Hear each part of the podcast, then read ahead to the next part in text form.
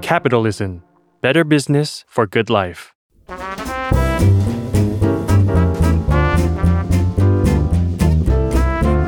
p งนปตีธุรกิจรอบครัว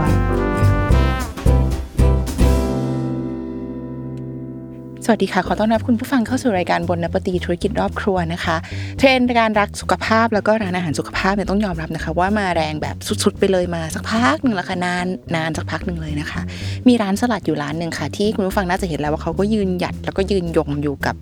คนไทยเราโดยเฉพาะยิ่งคนในกรุงเทพนะคะ มาเป็นเวลาปีนี้น่าจะก้าวเข้าปีที่ 10 แล้ว ใช่ครับ ใช่ไหมคะ เรากำลังพูดถึงร้าน Jones สลัดค่ะ แล้วชื่อร้านก็ดูแบบว่าดู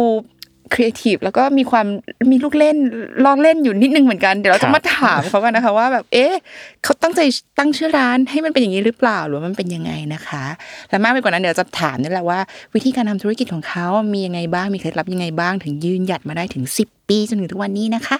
บนน้ำปฏิธุรกิจรอบครัววันนี้เราขอต้อนรับคุณก้องอารยะคัมพิโลจากโจนสลัดค่ะ สวัสดีค่ะ สวัสดีครับ สวัสดี ค่ะ welcome นะคะ คุณก้อง ครับผม ก่อนอื่นก็ถามชื่อร้านก่อนเลยค่ะ ครับ ก็ชื่อร้านโจรสลัดครับ ใช่ไง ครับ มาจาก มาจากอะไร อ่มาจากก็คือมาจากน้าเขยนะครับ ก็เล่าเล่าย้อนนิดนึงก็คือว่าตอนที่จะเริ่มทำร้านนะฮะ อ๋อ อ่าได้ไปแบบเรียนทำน้ำสลัดกับน้าโจรนะครับ ก็คือเป็นน้าเขยของแฟน คุณน้าชื่อคุณโจนส์ ใช่ครับ ก็เลยเอาตั้งตั้งชื่อของคนที่สอนเราทำน้ำสลัดเป็นชื่อร้าน เฉยเลยอะ ใช่ เฉยเลยอะลี่นึกว่าแบบตอนแรกตอนแรกลี่นึกว่าแบบตั้งใจให้มันดูเป็นกิมมิคคำว่าแบบโจนสลัดอะไรอย่างนี้หรือเปล่า อ่าเออก็คือถ้าส่วนส่วนใหญ่คนฟังครั้งแรกจะคิดว่าเป็นแบบไพเรต ใช่ ออฟเดอะ ค่ะ แคริเบียนอะไรอย่างเงี้ยครับผมแต่จริงๆก็คือเป็นเป็นชื่อคน แต่ก็คือมีความตั้งใจแหละว่าเราก็อยากให้มันแบบเออเก๋ๆมันแบบ มีลูกเล่นดูแบบล้อเล่นนิดนึงอะใช่ไรอย่างเงี้ย แล้วก็มันเป็นชื่อที่ผมว่า โอเค คนไทยฟังครั้งเดียวมันจำได้อะไรอย่างเงี้ย เข้าใจเลย ใช่ครับ อืมก่อนจะมาทำร้านสลัดเดี๋ยวขอเล่าย้อนไปหน่อยว่าก่อนหน้านั้นคุณก้องทำอะไรมาก่อนคะเล่าให้ฟังหน่อยได้ไหม อ่าจริงๆจบมาปุ๊บอะทำร้านชานมไข่มุก คุณเรียนจบ อะ อะไรมา อ่าจบเศรษฐศาสตร์ครับที่มอเกษตร จบเศรษฐศาสตร์มา ใช่ เปิดร้านชานมไข่มุก ครับ เท่าไหร่คะ อ่าสาขาแรกตอนนั้นน่าจะเปิดแถวมอลังสิตอะฮะ อืม คือต้องเล่าย้อนไปก็คือเอ่อแฟนคนแรก ค่ะแต่ละครั้งหนึ่งเป็นเรื่องของอดีตแล้ว าใช่ก็ คือจบจบมาปุ๊บก็เอ่อตอนนั้นแฟนคนแรกเออผมไม่น่าพูดถึงเรื่องนี้บ่อย ก็คือเหมือนเขาเขาเอ่อบ้านเขาอยู่แถวซอยแถวนั้นอะไรอย่างเงี้ยครับ อืม แล้วเราก็เอ่อมีเพื่อนของแฟนเนี่ยเขาก็คล้าย ๆ กับว่ามีเป็นอ่ารู้จักกับคนไต้หวันอะไรอย่างเงี้ยครับก็นำเข้าชาอะไรมาได้ อ่า ครับผมก็นั้นก็เลยแบบเราจบมาแล้วเราก็อยากจะทำธุรกิจส่วนตัวนะครับ อืม ก็เป็นจังหวะพอดีก็เลยแบบได้เริ่มทำร้านอะไรตรงนั้นครับผม อืมก็เลย แล้วก็ เป็นแต่คุณก้องใช้คำว่าสาขาแรก แสดงว่า ใช่ก็ตอนนั้นเปิดมาหลายสาขาพอสมควรครับ เปิดมาประมาณน่าจะประมาณสิบสิบกว่าสาขาตอนนั้นประมาณสองปี ของร้าน ชื่อ ชานุ ชื่อ ไข่ ร้าน มุก ชานมไข่มุกอะไรคะ อ่าชื่อบัดดี้แบร์ครับ โอ้โอ บัด เค ดี้แบกก็คือตอนนั้นอ่ะเราเพิ่งจบมาเนาะเราก็รู้สึกว่าอ่าหนึ่งมันเป็นโปรดักที่เราชอบกินด้วยสองก็คือแบบเทรนด์มันกำลังมาเลยช่วงนั้นเป็นช่วงค่ะอ่าชานมไข่มุกกำลังบูม ฟีเวอร์มาก กำลังรอบสองก็เรียกว่าเป็น อ๋อค่ะ เวฟที่สองอะไรอย่างเงี้ยครับ ค่ะ แล้วก็เอ่อเราก็รู้สึกว่า เราเข้าใจตลาดของนักศึกษาละกันในตอนนั้น เพราะเราเพิ่งจบมาอะไรอย่างเงี้ยครับ ก็ไล่เปิดตามมหาลัยต่างๆ เลยมรังสิตมกรุงเทพมเกษตร ธรรมศงธรรมศาสตร์ อ่า ไล่ ธรรมศาสตร์ก็ไปเปิด ใช่ปะ ใช่ใช่ก็มีเปิดไปเรื่อยๆอะไรเงี้ยครับก็เปิดประมาณ 10 กว่าสาขา ก็ตอนแรกก็กำไรดีมากเลย ค่ะ แล้วก็อ่าได้กำไรเท่าไหร่ก็เอามาเปิดขยายไปเรื่อยๆอะครับ โอ้ แล้วก็ ใช้เวลากี่นานคะในการขยายจากสาขาหนึ่งไปสาขาเรื่อยๆสิบสาขาเนี่ย อ่าจำเป๊ะๆไม่ค่อยได้นะครับ แต่ ค่ะ ว่าก็ประมาณ 2 ปีอะประมาณ 10 10 กว่าสาขา เร็วมาก ใช่ครับ แล้วก็ปิดเร็วมากเลยนะไล่เปิดแล้วก็ไล่ปิดอะไรอย่างเงี้ยครับ เอ ผ อ มว่าตอนนั้น ทำไม มันแบบ มันมันเป็นธุรกิจที่ดีมากจริงๆนะตอนนั้น ค่ะ คือถ้าจำไม่ผิดมันแบบเปิดมาสามสามเดือนคืนทุนอะไรอย่างเงี้ยแล้วเราก็แบบโอ้โหมันได้เงินเร็ว แล้วเราก็โอ้โหได้เงินมา ภูมิใจเลย เร็วมาก ดิ อ่ะ อ่า ก็แบบว่า เอาเงินที่ได้มารีบขยายอย่างเงี้ยครับ ค่ะ แต่พอเปิดไปเนี่ย มันก็ได้จริง ๆ อยู่แค่ไม่กี่เดือนแหละ พอสักพักมันก็เริ่มมีคนแบบมาเปิดด้านหน้าเราเปิด เอาบ้าง ด้านหลังเราอย่างเงี้ยผมอยู่เราอยู่กลางซอยอย่างเงี้ยครับเมื่อก่อนก็คือเราเป็นร้านแรก ๆ ในซอยแล้วกัน ค่ะ อ่า รังสิตพิลม เปิดไป อย่างนี้อ่ะ จะเปิดรังสิตพิรมรู้รู้ได้ไง นี่ฉันเป็นอาจารย์อยู่มอกรุงเทพ อ๋อโอเค รังสิตพิรมมีใช่รังสิตพิรมเป็นสาขาเอ้ยจริง ๆ ผมต้องเปิดรังสิตพิรมก่อนด้วยซ้ำน่าจะน่าจะสาขาแรกครับรังสิตพิรฉัมนว่างั้น ใช่ น่ะ ใช่ใช่ มันพรามทาร์เก็ตอยู่ตรงนั้น ใช่ ใช่สาขาแรกที่ที่ที่มอกรุงเทพครับรังสิตพิรมก็ตอนแรกก็เป็นแบบร้านแรก ๆ เลย สักพักโอ้รังสิตพิรมมีเป็นสิบ เพียบอ่ะ ใช่ เออ มันก็แบบมันก็แชร์ยอดกันอะไรอย่างเงี้ยครับ อืม ก็ก็ค่อยๆ ขยายไปจนจน มันก็เริ่มแชร์แชร์ไปเรื่อยๆ แล้วมันก็แบบจากที่เคยกำไรเดือนหนึ่งห้าหมื่นอะไรอย่างเงี้ย มันก็เริ่มแบบอ่าน ไม่ ไม่ ได้ ได้ แล้ แล้ววครับ อืม จนก็เอ่อสาขาหลังๆ เริ่มเริ่มไม่ค่อยได้ก็ค่อย ๆ ปิดไปทีละที่ทีละที่ อื ครับ มแล้วแล้วไปมายังไงจนถึงมาทำร้านสลัดนะคะ ครับ หมายถึงว่าทำจนแบบปิดไปทุกที่เลยปะคะสุดท้ายแล้ว อ่าตอนนั้นก้ากึ่งฮะก็คือตอนนั้นน่าจะมีประมาณสักเอ่อสมมติเปิดมาประมาณ 10 ปิดมาประมาณสักสามอะไรอย่างเงี้ยในช่วงประมาณช่วงนั้นนะครับ ก็เป็นช่วงที่อ่าเริ่มเริ่มรู้สึกว่าอ่าไม่ซีเคียว นะครับเริ่มแบบเออเริ่มเริ่มแบบ ไม่มั่นใจแล้วอะ อ่าใช่ เสียความมั่นใจอะ แล้วก็มันเป็นช่วงที่เราเริ่มอยากขยายแหละแล้วเราก็ขยายไม่ได้ด้วย ค่ะ เหมือนกับเราโทรไปหาทางห้าง ตอนนั้นเริ่มมีเปิดที่เซ็นทรัลบ้างเหมือนกันนะครับ โอ้ แต่ไปเซ็นทรัลแบบเซ็นทรัลชนบุรีอะไรอย่างนี้เลยนะ อ่า นะครับ ก็พอเราถามห้างเนี่ย ห้างเขาก็จะแบบถ้าชานมไข่มุกก็เปิดไม่ได้แล้วนะอะไรเงี้ยเพราะว่าแบบมันเยอะแล้ว เต็ม อะไรเงี้แล้ยวอืม ครับ ก็ก็ก็เลยรู้สึกว่า เออมันมันเริ่มขยายยากแล้วก็เริ่มอยากจะหาธุรกิจอื่นทำ โอ้ นะครับซึ่งจริงๆอ่ะมันจริงมันมีธุรกิจหนึ่งที่เราเคยอยากทำ ค่ะ ก่อนหน้าที่จะทำชานมแล้วด้วยซ้ำนะฮะ อ่านั่นคือ ก็คือเกี่ยวกับผักเกี่ยวกับอาหารสุขภาพ ทำไมอะคะ คือก่อนหน้าเนี้ยผมอ่ะมีปัญหาสุขภาพมาก่อน ก็คือแบบว่าไปตรวจเจอเนื้องอกอะไรเงี้ยฮะแล้วก็มันก็คืองอกมาเร็วมาก มันแบบมารู้ตัวอีกทีหนึ่งคือมันก้อนใหญ่แบบว่าเกือบเท่าส้มลูกหนึ่งอย่างเงี้ย นะครับ แล้วก็รีบไปผ่าอะไรเงี้ยนะครับ ซึ่งคุณหมอเขาก็ผ่ามาตอนแรกเขาก็ค่อนข้างมั่นใจว่าเฮ้ยมันน่าจะเป็นเซลล์มะเร็งนะอะไรเงี้ย อืม แต่พอแบบผ่ามาเออโชคดียังไม่ได้เป็น แต่ด้วยความที่มันงอกมาแบบโตค่อนข้างเร็วคุณหมอก็บอกว่าเออมีโอกาสจะงอกขึ้นมาใหม่ อืม ตอนนั้นมันก็เลยแบบมันเป็นตัวจุดประกายแล้วกันให้ผมก็ตั้งเป้าหมายกับตัวเองว่าเออเราอยากจะ รักษาสุขภาพ ใช่อยากกินผักให้ได้วันละชามอะไรอย่างเงี้ยนั่นก็คือแบบตั้งเป้าหมายให้กับตัวเอง แล้วก็ด้วยความที่เป็น 10 ปีที่แล้วตอนนั้นนะฮะมันก็ไม่ได้มีร้านอาหารสุขภาพเทรนด์สุขภาพมันอาจจะไม่ได้เหมือนตอนเนี้ยฮะมันก็รู้สึกว่าเออมันหาผักกินยากมากเลย อืม เราก็น่าคิดว่ามันน่าจะมีคนแบบเราที่อยากจะกินผักดีๆ อาหารสุขภาพดีๆ แล้วมันหาไม่ได้ก็เลยแบบมันเป็นคล้ายๆ กับเออเป็นความฝันอย่างหนึ่งว่าอยากจะทำในตอนนั้น แต่ก็ยังไม่ได้เริ่มทำเพราะเราก็ไม่รู้จะขายยังไง เพราะว่าไม่ได้ทำอาหารเก่งอะไรในตอนนั้น อืม ครับผมก็ในช่วงนั้นก็เอ่อเลิกกับแฟนคนแรกไปแล้ว คนนั้นแหละ เลิ กเลิกแล้วแล้วก็ไปจีบไปจีบสาวอีกคนหนึ่งตอนนั้นเขาเรียนอยู่ที่จุฬา อืม นะครับก็คือจริงๆสโลแกนผมอาจจะเป็นแบบหนึ่งแฟนหนึ่งธุรกิจเลยนะเนี่ย นี่คือ คือคุณคุณคบใครคุณจะไปเปิดอะไรใกล้ๆเขาปะ เราเราเป็นค ใช่ น ปะ จริงใจอะ คุณจะใช่ปะคุณคบใครคุณจะไปเปิดอะไรใกล้ๆเขาอะ ก็จริงๆตอนนั้นก็แต่ว่าก็ไม่ไม่ใช่เชิงไม่เกี่ยวเท่าไหร่แต่ว่าก็คือแบบไปจีบ ไปจีบอ่า สาวจุฬา สาวจุฬาตอนนั้นก็ อืม เราก็เรียนจบแล้วแหละเขาก็เรียนอยู่ปีสี่อะไรอย่างเงี้ยครับ ค่ะ แล้วก็ช่วงจีบจีบกันก็อาจจีบติดแล้ว แล้วเขาก็ไปเรียนต่อที่ออสเตรเลีย เอาตายแล้วงานเข้ายังไงต่อ ครับก็ตอนนั้นก็ คุณไปออสเตรเลียปะเนี่ย ก็คือตอนแรกนั้นผมไม่ได้ไปแต่ว่าแฟนน่ะไปเรียนภาษา อ่า อ่าที่ออสเตรเลียครับ ก็พอไปเสร็จเนี่ยก็ยังโทรคุยกันอยู่ อืม อ่าแฟนก็เล่าให้ฟังว่าเออที่ออสเตรเลียเนี่ยมันแบบมีตอนนี้มีธุรกิจที่กำลังบูมมากในออสเตรเลียก็คือร้านสลัด อืม ครับแต่ว่ามันอาจจะทำไม่เหมือนในไทยอะนะมันก็คือแบบคล้ายๆเขาทำไปคล้ายเป็นข้าวแกงอะไรอย่างเงี้ยครับ า คือเป็นสลัดแบบว่าเป็น สลัดบาร์ อ่าเป็นสลัดเป็นผักเอาคลุกมาแล้ว แล้วก็เป็น อ๋อ ตักๆคล้ายๆเป็นข้าวแกงบ้าน ค่ะ เราอย่างเงี้ย ค่ะ อ่าแล้วก็เขาก็เล่าให้ฟังอีกว่าอ่าน้าเขยเขาก็คือน้าโจนะฮะแบบชอบทำสลัดให้กินที่บ้านแล้วแบบอร่อยมาก อืม ครับ เราก็เลยแบบเฮ้ยน่าสนใจอะไรอย่างเงี้ย อ้าว ใช่แล้วเราก็ถือว่าเออถือโอกาสแบบบินไปหา ไป แฟ หาน ด้วย แฟนข้างรัก คบ ด้วยอ่ะ ใช่ก็ก็เลยบินไปแล้วก็โอ้ไปดูตลาดที่นั่นก็โอ้โห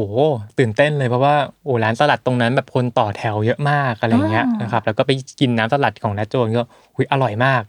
ตื่นเต้นก็แบบกลับมาก็อยากเปิดร้านเลยนะครับ ขอรีไวน์นิดนึงอ่ะ อร่อยมากนี่อร่อยยังไง เป็นน้ำสลัดอะไรอะน้ำสลัดครีม น้ำสลัดใส่อ่ะอธิบายหน่อยได้ไหมคะ มัน จริงๆตอน จะเป็น นตัวนั้ก็จะ จุด มี ประกายเลยเนาะ จริง ๆ มีอ่าที่เขาชอบทำกินเนี่ยก็จะมีแบบพวกตัวคลาสสิกอย่างพวกซีซ่าอะไรพวกเนี้ยครับก็จะมีทำกินซึ่งอันนั้นอร่อยอยู่แล้วนะครับ แล้วก็คือจริง ๆ ความอร่อยของน้ำสลัดอะผมว่าบางทีมันเป็นความแบบโฮมเมดที่เขาเอาส่วนประกอบจริงๆอะใส่เข้าไป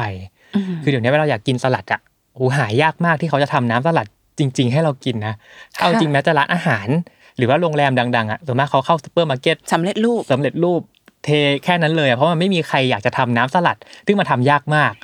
แล้วแบบอย่างซีซ่าอย่างเงี้ยครับมันแบบโหใส่แอนชูรี่เป็นตอนๆเนี่ยอันนี้คือแบบเป็นโฮมเมดจริง ๆ คือมันใส่แบบนั้นจริง ๆ แล้วก็ชีสแบบโอ้โหเยอะมาก มันใช้เวลา ใส่เข้าไป ใช้ ใช่ วัตถุดิบเยอะ ใช่แล้วมันก็ต้นทุนมันก็จะสูงด้วยอะไรเงี้ยฮะแต่พอเราไปกินเฮ้ยมันเอ้ยมันโอเคแหละมันทำยากแต่มันต่าง มันได้ความรู้สึกว่าแบบ เออมันเป็นรสชาติที่เออสลัดเวลากินมันต้องแบบเนี้ย อืม นะครับแล้วก็เลยแบบเฮ้ยอันเนี้ยชอบ แล้วก็อีกตัวหนึ่งที่ชอบก็คือ จริงๆนัทโจเนี่ยเขาก็แต่งงานกับคนไทยเนาะก็คือนักไก่เป็นน้าจริง ๆ ของของคุณพลอยแฟนนะครับ อ่า ครับก็นักไก่เขาก็เป็นคนไทยอย่างเงี้ยเขาก็ชอบอัดแอปเอาแบบ อืม น้ำจิ้มซีฟู้ดนู่นนี่นั่นมา ผสม ทำเป็น ผสม น้ำสลัด อ่า อ่าซึ่งมันก็แบบเออได้น้ำสลัดซีฟู้ดว่ะ แซ่บ แล้วมันก็แบบเฮ้ยเป็นอะไรที่ใหม่มากเลยตอนนั้นว่าเรากินเสร็จแล้วก็เฮ้ยก็อย่างงี้คนไทยน่าจะกินได้เนาะกินไม่เบื่อ เพราะว่าไอตัวน้ำซีฟู้ดมันเป็นแบบ คือคนไทยคิดอะไรไม่ออกอะจิ้ม จิ้มน้ำจิ้มซีฟู้ด อะไรอย่างเงี้ยอ่าแล้วก็เลยแบบแต่สองตัวเนี้ยก็เป็นตัวจุดประกายแล้วเราก็รู้สึกว่าเอออยากอยากมาลองทำตลาดในแบบกรุงเทพดูอะไรอย่างเงี้ยฮะ ๆค่ะ ก็ก็บินกลับมา ไม่รู้จะเริ่มที่ไหนก็จำได้ว่าตอนที่ไปจีบแฟนเนะฮะก็ผ่านแถวแถวๆจุฬาบ่อยก็ เลย ถึง ก็เห็ บ น อกไง จำได้ว่า เออมันมีที่ที่หนึ่งมันติดป้ายว่างให้เช่าอยู่อะไรอย่างเงี้ยอ่ะก็เลยไปเปิดในฟู้ดคอร์ทที่หนึ่งแถวแถวๆนั้นครับผม ในฟู้ดคอร์ตตรงไหนนะคะ ก็คือไปฟู้ดคอร์ทเขาเช่าอยู่ที่เขาเช่าจามจุรีสแควร์อีกทีหนึ่งอะฮะก็คืออ อ เป็นอยู่ในจามจุรีสแควร์เลย ชั้นล่างปะคะชั้น ใช่ ใต้ดิน ชั้นใต้ดิน ของของจามจุรีสแควร์ ใช่ คุณก็ไปเปิดตรงนั้นเป็นสาขาที่หนึ่ง ใช่ ของ ค โจ รั ร บ สลัด ใช่ ก็เปิดแบบเอาจริงๆนะตอนนั้นเนี่ย มันปุ๊บปั๊บมาก เออลี่จะถามมันเริ่มจากอะไรอ่ะ คือ คือ พอโอเคเราชอบน้ำสลัดของนะโจนกลับมาเมืองไทย เราจำได้ว่ามีโลเคชันตรงนี้ที่ว่างอยู่ แล้วก็ตัดสิน ครับ ใจเปิด คือมันเริ่มยังไงบ้างนะคะ มันเริ่มแบบ เพราะมันต้องมีเม ไได้คิด นู เยอะ อะ เลยอะ มันต้องมีเมนูทุกเออ แล้วถ้า มัน เริ่มยังไงนะ คือผมว่าตอนนั้นน่ะ มันมีแต่ความตื่นเต้นว่าอยากทำแล้วมันก็เริ่มแค่ว่าแบบโทรหาแม่ว่าเออเพื่อนแม่มีใครทำฟาร์มผักไหมเออส่งผักให้ได้ไหมหรืออะไรอย่างเงี้ยก็แบบมันก็ลิงก์ลิงก์หากันอะไรอย่างเงี้ยครับ ถามเพื่อนที่แบบ พอจะมีความรู้เรื่องเชฟบ้างถ่ายรูปได้บ้างอะไรอย่างเงี้ยมันก็แบบนั้นแล้วก็แบบทำกันง่าย ๆทำแบบถ่ายรูปเมนูถ่ายอะไรแบบว่าง่าย ๆ เลยอะครับ แล้วก็เปิดร้านเลยใช้เวลาแค่ น่าจะแค่ประมาณ 2 เดือนก็คือเปิดร้านเลยร้านสาขาแรก อื ครับ ม ซึ่งก็เร็วปุ๊บปั๊บ ปุบปับมาก ใช่ แสดงว่าเท่าที่ลี่ฟังเนี่ยเหมือนกับมันมีแต่ความตื่นเต้นไม่ได้มีความกลัว ใช่ อะไรเลยใช่ไหมคะ สมัยก่อนนี่ไม่ค่อยกลัวอะไรเลยฮะมันอาจจะเป็นเพราะ ทำไม ว่า อ่ะเออทำไมเราไม่กลัวคิดว่าอะไรคะวิเคราะห์หน่อยสิ เอ่อจริงๆผมว่าถ้าเอาแบบลึกๆเลยเนี่ย น่าจะ ค่ะ เป็นแบบอะที่บ้านอาจจะเลี้ยงแบบว่าค่อนคุณพ่อคุณแม่น่ะค่อนข้างปลูกฝังว่าแบบ ถ้าเราทำอะไรตั้งใจทำสำเร็จได้ทุกอย่างอะไรอย่างเงี้ยอันนี้ก็เป็นสิ่งที่แบบคุณพ่อคุณแม่เลี้ยงมาแบบปล่อยให้ทำกล้าทำอะไรอย่างเงี้ย อืม นะครับ แล้วก็อาจจะเป็นเรื่องอ่าเราอาจจะโชคดีตอนที่เริ่มท ชาน ำ ม ธุร ไข่ กิจ มุก แรกอ่า อืม มันก็เปิดสาขาปุ๊บมันก็คนก็เยอะเลยเพราะกระแสมันกำลังมาอะไรอย่างเงี้ย ม มันก็เลยเหมือนกับว่า เราก็รู้สึกว่าโอเคละเปิดเนี่ยไอมันจะอยู่ได้ยาวหรือเปล่าไม่รู้ แต่ว่า อืม เออเปิดเรายังไม่เคยเปิดแล้วมันเจ๊งอ่ะ ม เออแล้วก็เปิดมาแล้วมันเคยเปิดแล้วมันดีอะไรอย่างเงี้ยครับ อืม มันก็เลยแบบเป็นเป็นอะไรที่เรารู้สึกว่าเออนั้นก็ลองทำก่อนจะได้รู้ว่าทำเสร็จแล้วเป็นยังไง ค่ะ ครับ คิดว่าการเปิดร้านสลัดกับการมันไม่เหมือนกับการเปิดร้านอาหารชนิดอื่นๆไหมคะคุณก้อง โอ้ผมว่าไม่เอาจริงไม่เหมือนนะ ยิ่งถ้าตอนนั้น อ๋อ ที่ผมเริ่มเปิดอะอ่ะถ้าสมมติง่ายๆว่าสมมติเราทำร้านกาแฟครับ ค่ะ เราอยากทำร้านกาแฟสักร้านหนึ่งอะเราแค่เดินเข้าไปที่ร้านกาแฟอะไรก็ได้ อืม อเมซอนสตาร์บัคหรืออะไรเงี้ยเราจะเห็นเครื่องอุปกรณ์ต่าง ๆ เรียงละ อืม เราจะเห็น อืม โฟล์โอเปอเรชันที่แบบ ค่ะ ชัดเลย เดา ว่า ได้แหละห คน ง เนี้ย ส ต้อง สม ทำแบบนี้ สี่ อ่า ค่ะ เราต้องไปซื้อเครื่องแบบเนี้ยอ่ะไปดูได้ยี่ห้ออะไร ใช่ใช่ แล้วก็ ใช่ จดแล้วก็ไป ใช่ สั่งได้เลย ใช่ อ่าแต่ เออ ตอนนั้นร้านสลัดอ่ะมันไม่ได้มีร้านแบบนั้นให้เราแบบ ก๊อปปี้ได้ง่ายๆอย่างเงี้ยฮะ อืม ไอ้ที่ไปที่ออสเตรเลียเนี่ยมันก็โอ้โหคนมันก็กินไม่เหมือนเราอะไรอย่างเงี้ยมันก็ค่อนข้างจะแบบต้องจินตนาการเองว่า เออนั่นทำแบบนี้แล้วกันทำแบบนี้แล้วกันอะไรอย่างเงี้ยคือมันก็ค่อนข้างจะต้องมาคิดต่อเองเยอะอย่างเงี้ยครับ แล้วก็ อืม เอ่อเรียนรู้กับมันค่อนข้างเยอะครับ ตอนนั้นที่เปิดแรกๆจำได้ไหมคะมีแบบมีเมนูอะไรบ้างเอาเป็นตัวชูโรงก็ได้ที่เรารู้สึกว่าแบบนี่คือตัวขายของเรา โอ้เอาจริงจำไม่ค่อยได้แล้วนะ แต่ว่า อ่า ตอนแรกก็ขายประมาณสัก น่าจะ น่าจะไม่ประมาณไม่ถึงสิบเมนูนะครับ ก็มีตัวตัวซีฟู้ดนี่แหละ แล้วก็โอ้แต่พอตอนแรกเปิดนะ ผมจำได้เลยว่ามันมันเละเทะมากอะวุ่นวายมาก แปลว่า คือแบบคือทำเอ่ออันนี้เล่าเป็นแบบเป็นเคสที่ไม่ค่อยดีแล้วกันเคยแบบว่า โอเค ซื้อตอนแรกผมอยากขายปลาอย่างเงี้ยเนาะ อ่า แล้วก็เอาปลามาเออขายปลาแบบปลาธรรมดาปลาดิบอย่างเงี้ยนะฮะ แล้วก็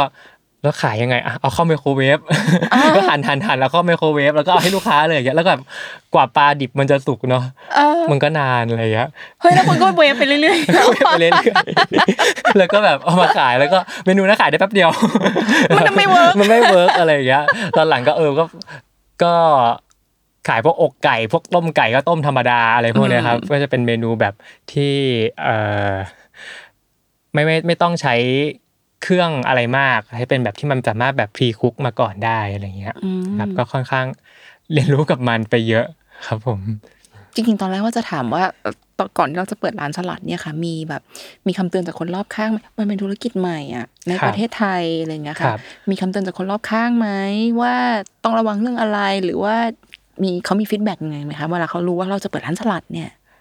เอ่อต้องคืออาจจะเป็นคนที่เพื่อนไม่ค่อยคบมึงก็ไม่รู้ครับ ไม่คือเวลา ทำไม ทำเวลาทำอะไรไม่ค่อยไม่ค่อยถามใครด้วยอ่ะคือเราก็จะแบบว่า เอออยากทำแล้วเราก็จะจินตนาการเอง ว่า เอ้ยแบบเนี้ยน่าจะดี แล้วเรา อืม ก็จะแบบ มั่นใจเลย อ่ะมั่นใจเลยอย่างเงี้ยพอมาไม่ได้ถามเยอะ แล้วก็อาจเวลาไปถามคุณพ่อคุณแม่อาจจะถามคุณพ่อคุณแม่ เป็นหลักอืม แล้วสไตล์คุณพ่อคุณแม่ ถามอะไรดีมด เอาเลยลูก เอาเลยอย่างเงี้ยเอ อซึ่งเดี๋ยวนี้ไม่ค่อยเชื่อแล้วนะ ไม่มีใครห้ามใครนะ เอ อใช่แบบเป็น ใช่ปะ เป็นคนคืออ่ะไม่ใช่ต้องเรียกว่าคนรอบข้างเป็นแบบคนช่างยุ สนับ ดี ส ก นุ ว่าน น่ะ อ่า เออ เป็นคนแบบ อะไรก็เอาเลย อะไรดีหมดอะไรอย่างเงี้ยเรา โอ้มันแม่น่ารักจังเลย อ่าใช่ก็เลยแบบ สปอร์ตอ่ะ เอออาจจะเป็นเป็นเพราะคนรอบข้างจะจะจะ สาย เป็นคน support ที่สายซัพพอร์ตนะครับ ก็เลยแบบมีแต่ความมั่นใจ น่ารักน่ารักน่ารัก ครับผม ค่ะ ซึ่งก็แต่ก็ยังเราเราเองก็ยังมีความกังวลนะฮะอย่างเปิดตอนวันแรกเนี่ยเราก็แบบ เป็นยังไงบ้างคะไหนเล่าสิ คือเรากังวลแล้วว่าเอ้ยคนไทยมันก็ไม่เหมือน ตอน ออ นั้น ส มี เตร ลูก เลีย มีมีลูกน้องยังคะ เปิดวัน ตอนนั้น แรก มีฮะก็คือเอ่อถ่ายมาจาก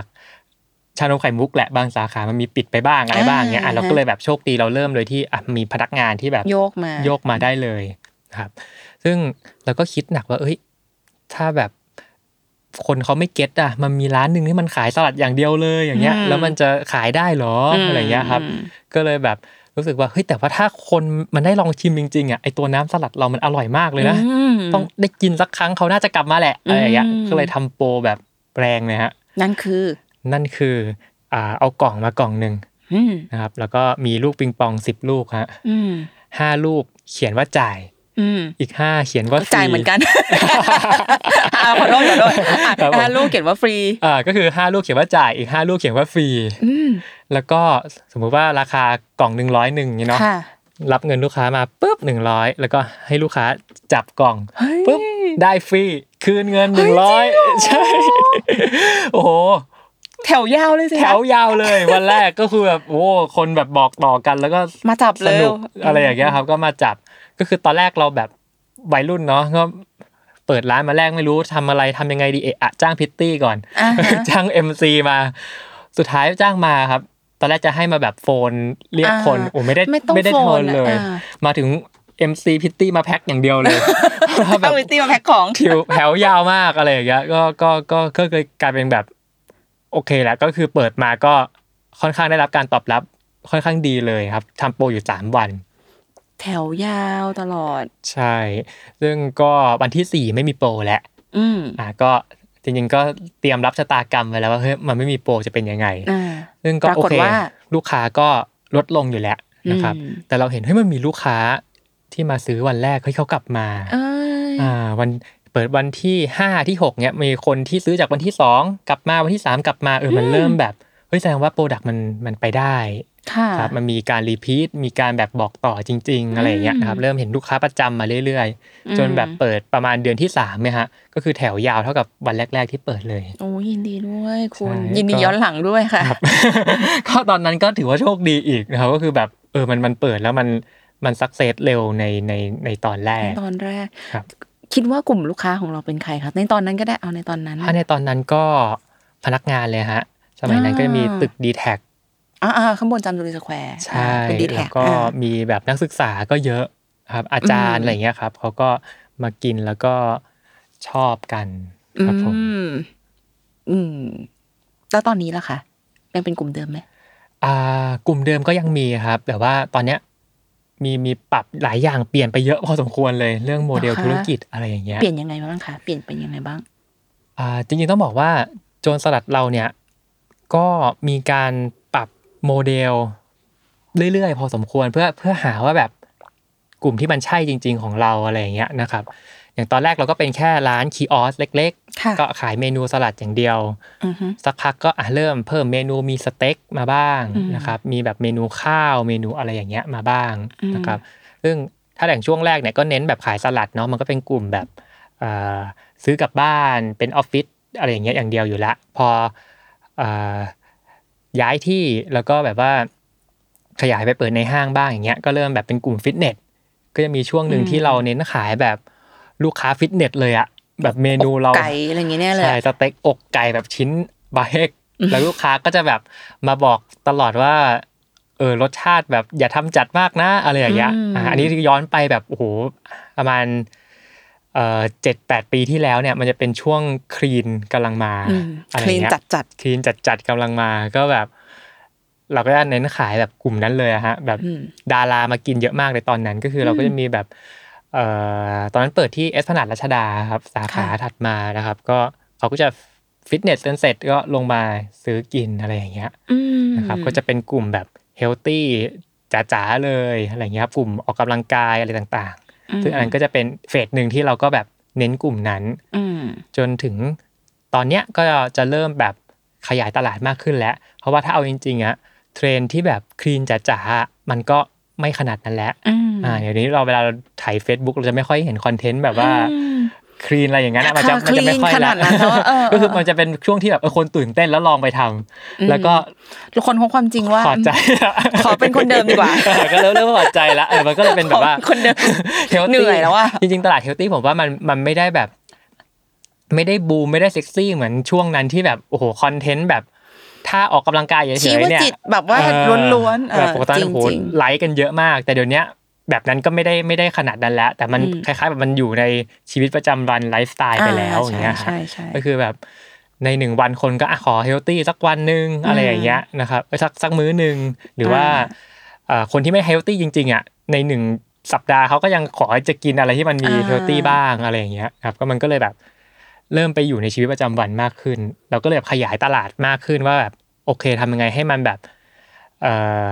เน้นอร่อยด้วยสะดวกด้วยอะไรอย่างเงี้ยครับก็จะเป็นเมนูแบบกินง่าย ๆ แต่ว่า เอ่อ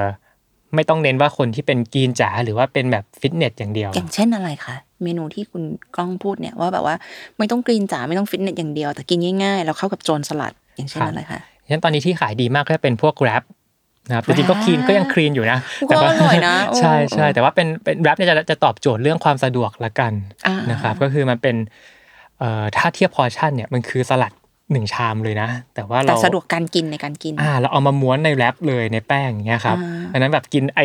แรปอันนึงเนี่ยมันก็คือเหมือนกินผักชามหนึ่งเลย อืม จริง ๆ อะไรอย่างเงี้ยนะครับ แล้วก็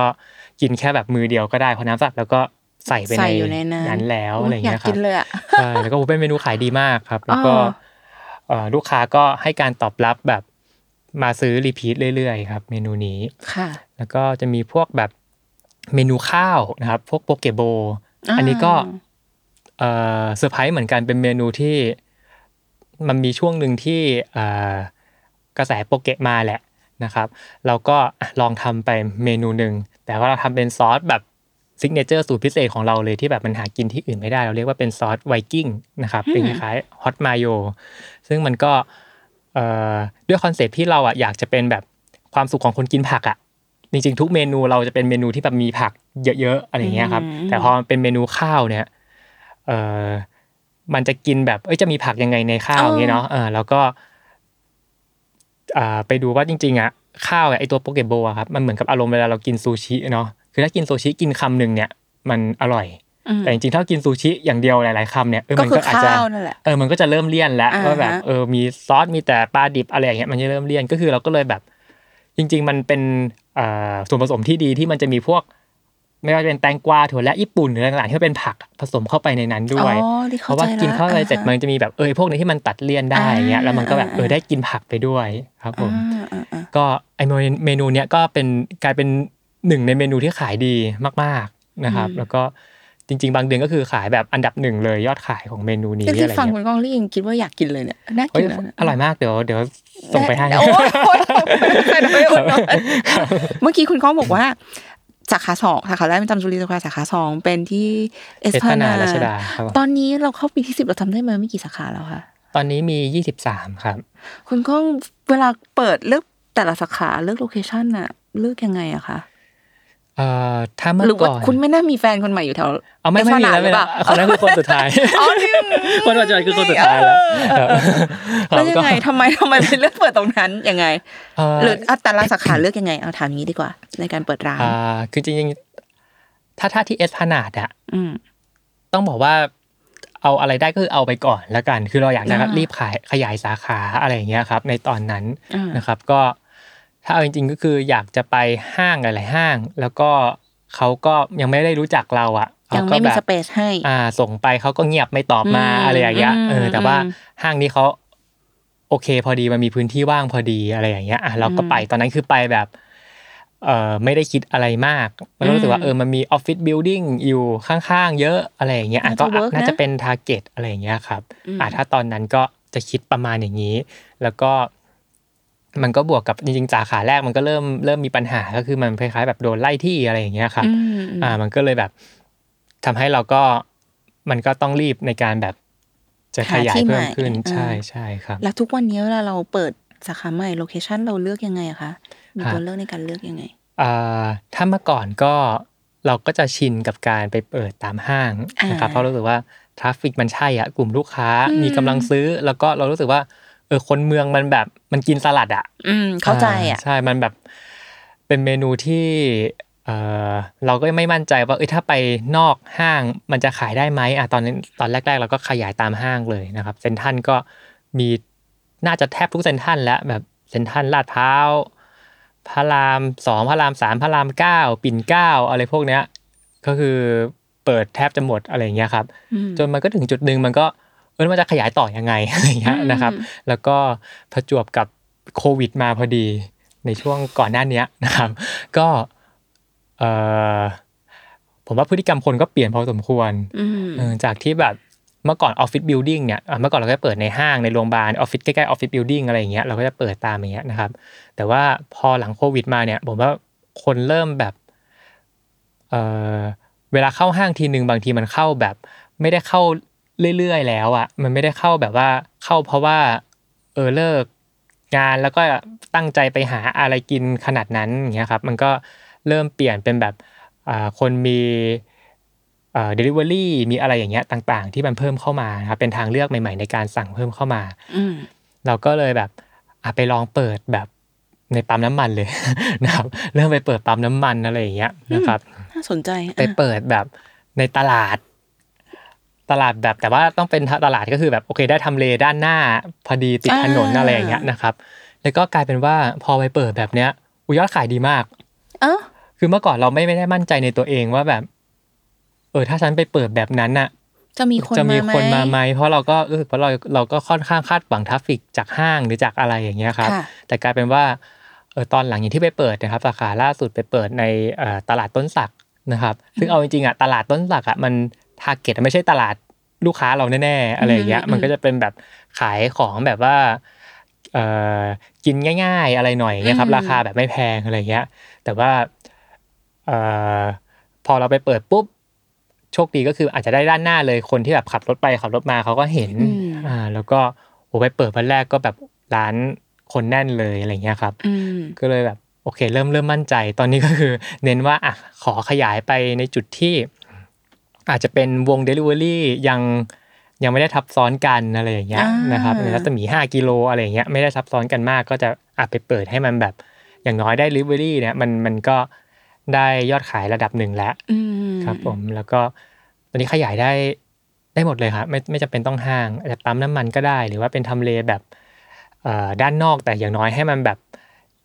คนเห็นเวลาขับรถผ่านอะไรอย่างเงี้ย อ่าผ่านไปผ่านมาอยู่ใน ใช่ จุดที่คนเห็นได้ง่าย ๆ หน่อย ใช่ใช่ อ่า ซึ่งจริงๆ ถ้าไปเปิดแบบนี้ตั้งแต่แรกผมว่าก็ไม่ได้เหมือนกันนะ อืมทำไมอ่ะ เพราะว่ามันคือเหมือนกับ ตอนนี้มันก็เข้าแบบปีที่สิบแล้วอะไรอย่างเงี้ยครับ ค่ะ มันก็เหมือนกับโอเคเราก็สร้างแบรนด์มาพอสมควร อืม เริ่มมีคนรู้จักมาพอสมควร อืม อะไรอย่างเงี้ย มันก็เลยทำให้แบบเออเปิดตั้งแต่แรกๆปุ๊บวันแรก ๆ คนก็แบบเอออยากจะมาอุดหนุน อยากจะมาแบบอะไรเลยอย่างเงี้ยแบบมาชะมาลองชิมมาอะไรเลยอะ คนรู้จักแล้ว ใช่ใช่ครับผม อืมเปิดตั้งยี่สิบกว่าสาขายี่สิบสามสาขา ครับ เรามีวิธีจัดการยังไงให้ทุกสาขาเนี่ยมีรสชาติที่มันคงที่ ฮะ หรือว่ารีบไม่รู้ว่าใช้คำว่าเหมือนกันหรือว่าคล้ายกันมากที่สุดอะคะเราทำยังไงอะคะ อ่าก็ผมว่าสำคัญมากต้องต้องต้องทำแบบครัวกลางนะครับแล้วก็อ่าของเราอาหารเนี่ยเน้นเป็นแบบสลัดเนาะซึ่ง อืม เราก็จะต้องทำน้ำสลัดต่างๆในที่ที่ครัวกลางเลยนะครับแล้วก็ ค่ะ เน้นแบบส่งไปที่แต่ละสาขา อืม มันก็จะควบคุมที่เดียวอะไรเงี้ยครับ อืม แล้วก็ผักอะไรต่างๆ เราก็ยังเอ่อเน้นล้างที่ครัวกลางเป็นหลัก แล้วก็ค่อยแบบแพ็คค่อยอะไรแล้วก็ส่งไปที่สาขา อืม ซึ่งเราก็พยายามแบบเน้นบริหารความสดให้ได้แบบมากที่สุดนะครับ คือบางฟาร์มที่เราดีลไว้เนี่ยก็จะเป็นแบบว่าเขามาส่งตั้งแต่เช้ามืดเลยอย่างเงี้ย ประมาณแบบตีสี่ตีห้าพอมาส่งปุ๊บเราก็เข้าลายล้างเลย อืม นะครับ ช่วงบ่ายๆเนี่ยบางทีคือแพ็คแล้วก็ส่งไปให้สาขาเลยสาขาที่แบบบางสาขาก็คือ กินมื้อเย็นเนี่ยเหมือนกับผักที่เพิ่งเด็ดมาจาก อ๋อ ฟาร์มตอนเช้าอะไรอย่างเงี้ ใน ย วันเดียวกันเลยอ่ะ ใช่ อ่า ใช่ก็ก็จะมีแบบนี้อยู่พอสมควรอะไรอย่างเงี้ยครับ ค่ะ ก็ก็พยายามแบบทำให้ทุกอย่างมันสดให้มันเฟรชที่สุด อืม ครับผม เพราะฉะนั้นจริงๆกำลังจะถามว่าความยากของการบริหารร้านสลัดอ่ะคุณก้องคิดว่ามันคืออะไรคะ อืมผมว่าจริงๆมันก็เรื่องความสดเนี่ยแหละครับ ใช่ไหม ใช่ เพราะคือสินค้ามันเซนซิทีฟมาก มันคือผักมันคืออะไร ผัก ที่ สดอ่ะ เออที่มันแบบคือโอกาสที่มันจะเจอสิ่งแปลกปลอมอะสูงมากเลย แล้วเราเออทำไงอะ นะครับก็เราก็ลงทุนกับไอ้พวกเครื่องล้างอะไรต่างๆนะฮะ อืม ซึ่งมันก็จะมีแบบพวกเอ่อการสั่นแบบอัลตราโซนิกอะไรของเขานะฮะสั่นแล้วให้หนอนมันแบบ หลุด ห อ ลุ อ ด ก ออก มา มาหรืออะไรอย่างเงี้ยเอาน้ำวนให้มันหักมันโดนน้ำวนแล้วอะไรต่างๆ พวกเนี้ย ใช้ นะ เทคครับ โนโลยีช่วย ใช่แล้ว อื จ ม ริงๆที่สำคัญที่สุดยังไงก็ต้องมีคนอยู่ดีอย่างเงี้ยครับ ก็มาสแกนมาช่วยกันดูกันสุดท้ายอะไรอย่างเงี้ยฮะ อืม ซึ่งก็ก็แต่สุดท้ายยังไงมันก็ยังพอมีหลุดมาบ้างนะครับอันนี้เรียนตามตรงแต่เราก็พยายามทำให้ดีที่สุดครับผม สมมุติว่าถ้ามีคนมาบอกคุณก้องว่า คุณก้องเออเราชอบร้านของคุณนะ แต่ว่าเราชอบร้านสาขานี้ มากกว่าสาขานั้น ครับ เราจะพูดว่าไงคุณก้องจะตอบเขาว่าไง ก็จริง ๆ ต้องขอบคุณเขาเพราะมันมีจริง ๆ ไปอย่างคุณนะจริงใจอ่ะ จริงๆเรามันมีอย่างนี้จริงๆเออคือจริงๆอ่ะก็ก็คือเราเราพยายามให้มันเหมือนกันทุกสาขาเลยครับ ค่ะ แต่ว่าเอาจริง ๆ แบบผู้จัดการร้านเนี่ยสำคัญมากเลยในการแบบในการจะ manage หนึ่งสาขาให้มันให้มันแตกต่าง ทั้งแบบเรื่องยอดขายทั้งเรื่องการทำงานของพนักงานอะไรอย่างเงี้ยครับเซอร์วิสไมที่ดีอะไรเงี้ยผมว่าจริงๆ ผู้จัดการร้านเป็นแบบ คีย์สักเซสสำคัญเลยอะฮะที่ที่มันจะ drive อ่าผมมีบางสาขานะ เปิดมาแบบโอ้โหแบบยอดไม่ดีเลย อืม ปิ่มปิ่มจะขาดทุน เปลี่ยนผู้จัดการอะจากสาขาที่เขาเคยสาขาดีๆอะฮะขายดีๆ ย้ายมาโอ้ยอดขึ้นแล้วยอดกำไรขึ้นมาเลยอย่างเงี้ยมี ซึ่งแบบ เอ๊ะเอ๊ะ แล้วจะเขาเขาย้ายมาสาขาเดียวไอสาขานั้นอ่ะเออเออก็เริ่มตกนิดหน่อยอะไรเงี้ยแต่ว่าก็คือในในในช่วงแรกอะครับ หลังๆก็เลยแบบเออต้องต้องทำแบบระบบเทรนเดอะเทรนเนอร์อะไรอย่างเงี้ยเทรนผู้จัดการให้เขาแบบเออมันมีความเป็นผู้ประกอบการด้วย มีความเข้าใจในการบริหารจัดการอะไรอย่างเงี้ยก็เป็นโจทย์สำคัญมาก ๆที่ที่ที่แบบแต่ละสาขาถ้ามันมีผู้นำที่ดีอะครับ มันก็จะทำให้แบบ ในภาพรวมในการทำงานของน้องๆเนี่ยดีขึ้น อันนี้อันที่หนึ่งเนาะกับอีกอันหนึงนะสำคัญมาก ๆ ก็คือไอ้พวกระบบ SOP ต่างๆ การเทรนนิ่งเอ่อน้องใหม่ ๆ ต่าง ๆเนี่ยก็คือเราก็จะมีแบบเอ่อถ้าถ้าที่ร้านจะเรียกว่าเป็น SOC ก็คือแบบคล้ายๆกับเป็นคู่มือว่า อ่าตำแหน่งเนี้ยต้องทำอะไรบ้างทำทำอะไรเป็นบ้างเนี่ยครับคือเรามาพนักงานมาวันแรกเนี่ยจะมีเช็คลิสต์เลยว่าอ่ะคุณทำอันนี้เป็นหรือยังแล้วก็ติ๊กติ๊กติ๊กไปทีละข้ออย่างเงี้ยฮะก็คือให้ตรวจกับผู้จัดการก็จะเป็นคนคอยตรวจว่าเออเขาทำอะไรเป็นบ้างทำให้ดูว่าทำเสร็จเป็นยังไงอะไรอย่างเงี้ยครับ มันก็จะแบบว่าทำให้แบบเขาได้เรียนครบตามที่เรามีหลักสูตรหรือว่ามีแบบแมนนวลไว้ครับผม อืมสิ่งที่คุณก้องมองหาในตัวผู้จัดการ เราจะเลือกใครสักคนมาเป็นผู้จัดการร้านเนี่ยคุณก้องมองหาอะไรคะ เอ่อเออจริง ถ้าเอาจริงๆอะตอนเนี้ย ขอให้มาสมัครก่อน ครับ หาคนยากยาก ขอแค่มา เรา เล่นเราเล่น เอาก่อน เอาดีๆหน่อย คุณ แต่จริงๆช่วงนี้หาคนยากจริงครับ เพราะว่าเขาก็ อะใครหางานอยู่นะคะ โจรสลัดหาผู้จัดการ คือถ้าเอาจริงๆก็ก็เอ่อคืออย่างแรกผมว่าความตั้งใจก่อน ก็คือคนมาเนี่ย บางทีมันคืองานผู้จัดการร้านมันเป็นงานที่แบบ มันไม่ได้เป๊ะๆทั้งหมดนะครับ จริง มันต้องเป็นงานที่มีการสแตนบายเนาะ อืม บางทีคุณจัดตารางไว้แล้วอะไรไว้แล้ว แล้วแบบ มีอะไร พ เกิดขึ้น นักงานไม่มาอย่างเงี้ยอยู่ดี อืม เขาทะเลาะกับแฟนหรืออะไรอย่างเงี้ยอ่ะคุณจะแก้ปัญหายังไง เพราะว่าคุณก็คือผู้จัดการที่ต้องดูแลตรงนั้นอย่างเงี้ย อืม อันนี้ว่าอย่างแรกเลยผู้จัดการที่ที่เรารู้สึกว่าต้องมีเนี่ย อย่างแรกก็คือเขาต้องมีความแบบลุยอะแล้วก็ ค่ะ มีความแบบไม่ได้คิดเล็กคิดน้อยว่า เอ้ยอันนี้มันไม่ใช่หน้าที่ฉันหรืออะไรเพราะว่าผู้จัดการมันคือคนที่ต้องดูแลทั้งหมดในร้านตรงนี้อะไรอย่างเงี้ยครับ แม้ว่ามันจะมีเอ่ออะไรที่ชูละหุอะไรขึ้นมาเนี่ยเขาต้องแบบสามารถเข้าไปรีบแก้ปัญหาได้ทันที อืม อะไรแบบเนี้ยนะครับ ซึ่งก็เอาเอาเรื่องแบบความตั้งใจมาก่อนนะครับ ค่ะ เอาความที่แบบเอ่อความพร้อมความที่เขาเอ่อรู้สึกว่าเออเขา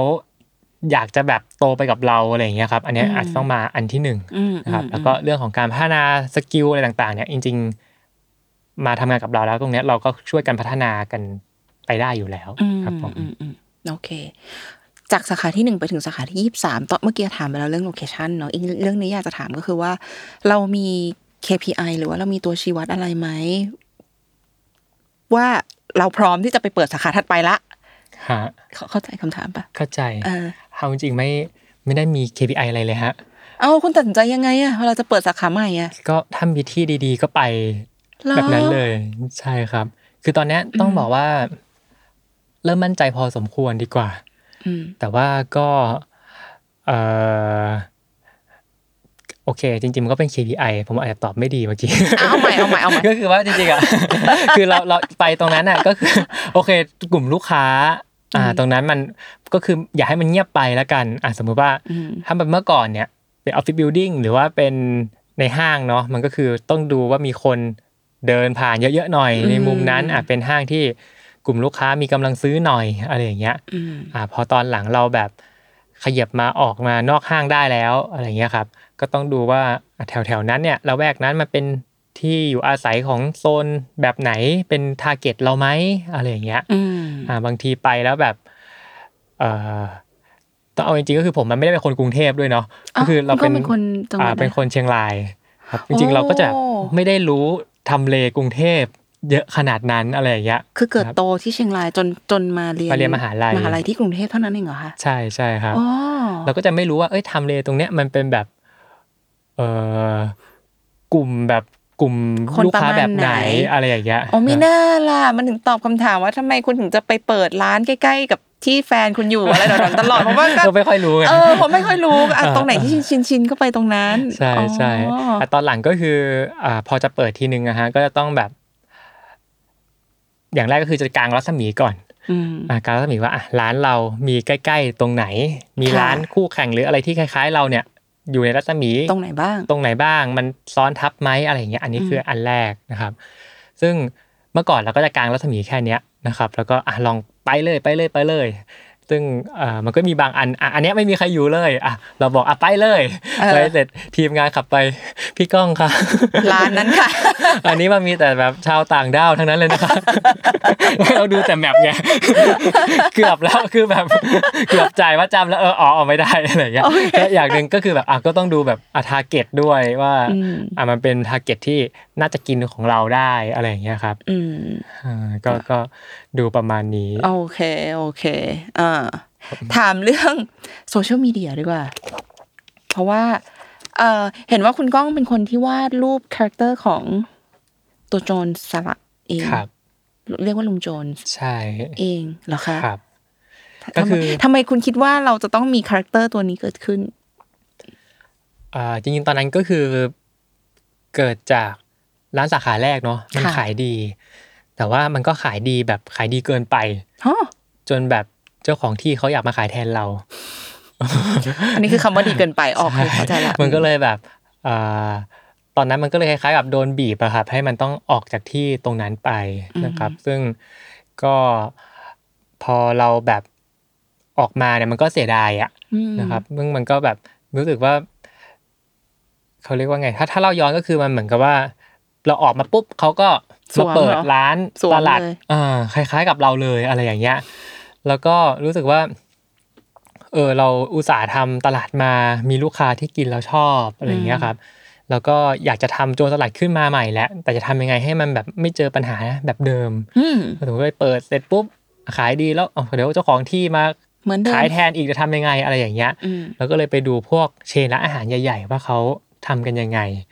นะครับ แล้วก็อ่ะเห็น KFC ขายไก่ทอด ก็ขายไก่ทอดขายดีมากเลย แต่ก็ไม่ค่อยเห็นแบบอยู่ดีๆเจ้าของที่จะมาไล่ KFC ออกแล้วมาขายไก่ทอดแทนใช่ไหม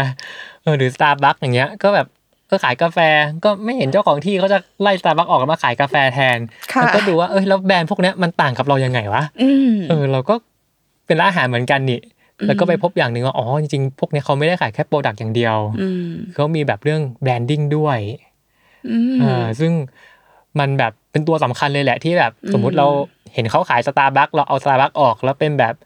กาแฟอะไรก็ไม่ กา รู้ แฟอะไรไม่รู้มันก็ขายไม่ได้ทันทีอะไรอย่างเงี้ยนะครับก็เลยเป็นโจทย์เลยว่าโอเค นั้นถ้าทำตัวสัตว์ขึ้นมาใหม่ ต้องทำแบรนดิ้งให้ดี อืม แต่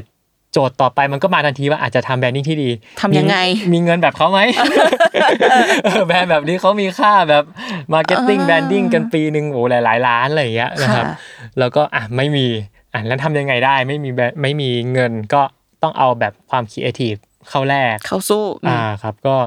ตอนนั้นก็ช่วงโซเชียลมีเดีย อืม กำลังแบบ Facebook กำลังแบบกำลังบูมอะนะครับ อ่าฮะ เราก็รู้สึกว่าเฮ้ยอันนี้มันก็เป็นช่องทางหนึ่งที่ทำให้คนรู้จักได้ อืม อ่าแล้วก็ถ้าเราแบบเมื่อก่อนตอนเปิดเพจแหละใหม่ๆอะครับก็โพสต์รูปอาหารอะไรธรรมดาเนาะถ้าเราโพสต์แบบนั้นมันก็คงไม่มีใครสนใจขนาดนั้น อืม ครับเราก็เลยแบบอันนั้นเราลองมาทำเป็นแบบคอนเทนต์ให้ความรู้แล้วกันนะครับก็เลยแบบลองวาดหน้าลุงโจรขึ้นมานะครับ แล้วก็ทำเป็นแบบเล่าเรื่องอะไรอย่างเงี้ยเกี่ยวกับสุขภาพ โอ้คุณเป็นคอนเทนต์ครีเอเตอร์เฉย เฉยเลยนะครับ ใช่ปะ ตอนนั้นก็เอ่อตอนนั้นโดนไล่ที่มาแล้ว แล้วมันก็แบบเริ่มมีเวลาไง แล้วก็มันก็แบบว่า ไม่ทำอะไรดี ก็นั่งทำเองอะไรอย่างเงี้ยนะครับทำคอนเทนต์แรกทำไป 2 อาทิตย์ อืม นะครับแบบนั่งวาดกันแบบงงๆ Illustrator ก็คือใช้โปรแกรม Illust ในการทำอย่างเงี้ยจริงๆเมื่อก่อนทำ คุณ ไม่ เรียน เป็น รู้ เล ด้วย ยตัว นะ เองเลยเหรอ ใช่ก็ทำทำเองแบบงงๆมั่วๆเลยแบบ โอ้เก่งจัง ครับดูในอินเทอร์เน็ตไอ้อะไรอย่างเงี้ยนะครับ อ่า แล้วก็ทำไปทำมาก็ได้คอนเทนต์แรกนะครับ ค่ะ ก็เป็นเล่าเกี่ยวกับปัญหาบางคนว่าเอ่อทำไมบางคนเวลาเอ่อยิ่งลดน้ำหนักแล้วก็แบบมั โยโย่ ยิ่งแบบอะโยโย่แบบ อืม ไม่ไม่ยอมลดสักทีอะไรอย่างเงี้ย อืม อ่ะเราก็โทรหาเพื่อนที่เป็นพวกนักโภชนาการอะไรเงี้ยเอ้ยว่ามัน อ่า เกิดจากอะไรยังไงอ่ะเราได้ข้อมูลมาแล้วก็ย่อยแล้วก็ทำเป็นการ์ตูนซึ่งในตอนนั้นน่ะมันยังไม่มีคนแบบเอาการ์ตูนมาให้ความรู้สุขภาพอะแล้วก็เป็นแบบเจ้าแรก ๆ เลยที่ทำอะไรเงี้ยครับ อืม ก็โพสต์ไปก็อบปังเลยในคอนเทนต์แรกอะไรเงี้ย จำได้ไหมว่า engage เป็นยังไงเท่าไหร่คะ ตอนนั้นประมาณ 3 0,000 แชร์ สามหมื่นแชร์โอ้โห ใช่คือจริงๆอ่ะเอาจริงๆเลยนะ ผมกะว่าจะทำคอนเทนต์เดียวเลยนะ เดี๋ยวก่อน คือ เหนื่อย มั ใช่ ไม่ ไหม ไหวมันเหนื่อยคือมันแบบมันคือเหมือนกับเราเรียนรู้อะไรใหม่ ตลอดเวลา อีลาสอีลาสก็คือทำใหม่ตอนนั้นเลยแล้วก็คิดทำคอนเทนต์แบบ ทำไปแก้ไปแบบโอ้โหมันเป็นสองอาทิตย์ที่แบบโหดร้ายกับชีวิตมาก แล้วการทำคอนเทนต์เดียวเนี่ยนะโอจาก ะทำอันเดียวเลย ใช่หรอวะ คือแบบ ไม่ ทำเส ได้ ร็จแบบว่าอ่ะพอแล้วแบบเหนื่อยมากแบบไม่ได้นอนเลยครับ แบบ แต่มันรู้สึกสนุกนะ แต่มันเหนื่อยอะไรอย่างเงี้ยครับ ค่ะ ทำไปเสร็จโอ้โห engage ดี ฮึกเหิมเลยไหมคะ มีแต่คนชมอ่ะ คืออคอมเมนต์หลายๆ ร้อยมันแบบมาชมแบบอุ้ยทำอีกสิดีมากเลย อะไรอย่างเงี้ย อืมอืม สู้ๆนะทำอีกรออ่านนะ ค่ะ โอ้โห เท่า อัน นั้ นี้ก็ นแหละ เป็นคนบ้ายอซะด้วยสิ ทีนี้ก็ว้าวุ่นเลย โอ้ทำต่อเลยจ้ะ ก็แบบโอ้ทำคอนเทนต์ที่สองคอนเทนต์ที่สามมาครับ ก็อุ้นั่งทำคอนเทนต์อยู่เป็นปีอะ ร้านนี่แบบไม่ค่อยเข้าละตอนนั้นอะ ทำแต่คอนเทนต์ ทำแต่คอนเทนต์โอ้ยจริงๆคือปล่อยแฟนเข้าร้านเลยตอนนั้นน่ะ ค่ะ ผมก็นั่งทำคอนเทนต์แบบนั่งทำคอนเทนต์จริง ๆ เลยนะ คือไปร้านบ้างแหละ แต่ว่ากลับมากลางคืนก็คือ นั่งทำ ทำคอนเทน content ต์ แล้วก็ทำคอนเทนต์เพื่อสุขภาพ แต่ว่าดึกๆก็แบบสั่งพิซซ่ามากินนะตอนนั้น